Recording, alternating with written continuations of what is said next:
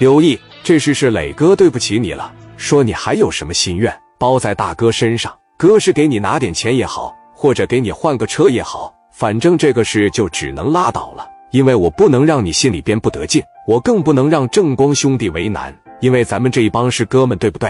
咱还得考虑到你心里边要是有委屈，你不行给我几个嘴巴子。志文说道。刘毅，你要真的还是委屈不行的话，小高你把刀给他来，你捅我两下，让刘毅兄弟出口气。刘毅看三个大佬围着也不说啥了，随后小文瞅了一眼聂磊，能喝不？聂磊说能喝。王伟买饭买酒去，在医院里边这哥几个喝点。王伟扭头去买酒去了，买完酒以后提了小东北菜啥的，小啤酒小白酒，咔咔的掌声。说实话，正光在中间挡着绝对打不起来，聂磊也是性情中人，包括这个小文也是性情中人，老伟和正光他们更别说了，包括小高和陈红光朱庆华他们这一伙，聊着聊着有可能就能聊到一块。现在聂磊和小文，你不要期望他们在这喝点酒在这话上圈了好哥们，不可能，俩人还是因为面子在这等着。李正光再三的强调，我走了以后你俩不能在这折腾了，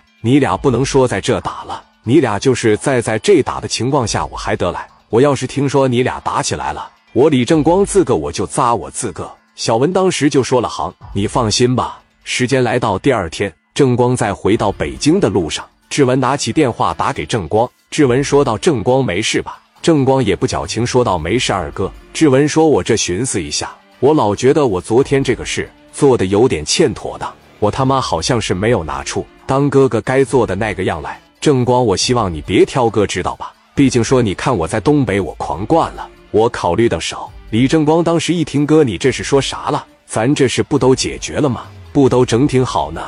那你就回东北就得了呗，是吧？志文说，不是那个，我觉得我是不是有点没格局了，毕竟咱他妈给人扎了，昨天让你这么为难。正光说，得了，你抓紧回东北吧。志文陷入了自责，但凡昨天自己服个软，稍微低点头，正光都不用这么难办。想到这，志文说道，志新，你去取钱买点营养品什么的。拿着这一堆东西来到医院里边了，磊哥还在医院里面伺候着刘毅，毕竟四个兄弟住院了，你掉屁股就跑那也不行，对不对？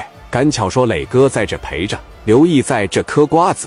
小文当时到门口了，这毕竟也是大哥级的人物是吧，干这种事吧确实也是头一回，但没办法。志文心想，我就为正光了，我谁也不为。磊哥往那边一瞅，一看小弟主张志文在这门口一杵，也不往屋里边看，你就明显能感觉到很不好意思。小文就非得这么做，觉着才有那大哥范呢。刘毅当时在这看着，说他怎么回来了呢？王群力当时来到门口这块说，你看这啥意思？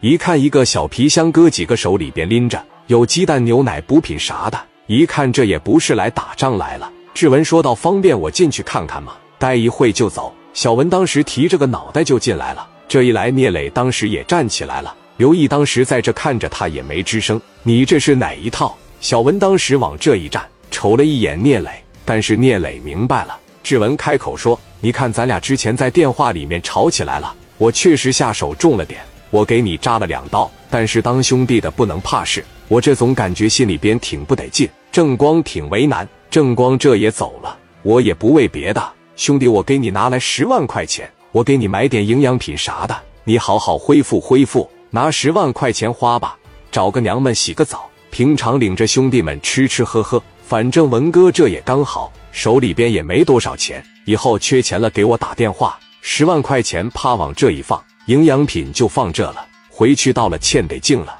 我走了，以后到齐齐哈尔的给我打电话。扭头就走了。那磊哥说了，我送你，领着这一帮兄弟送了送小文上车的时候，磊哥的手当时就伸出来了，以后走到山东也给我来个电话。小文一回身，这不就是不打不相识吗？聂磊这边弄完后给正光打了个电话，说你看小文又回来看了看我。正光心里边一下子就感动了，所以你看我又找着当老弟的感觉了，但凡这个事要是乔四他们几个，肯定办得嘎嘎漂亮。说这个让正光找着被宠爱的感觉了，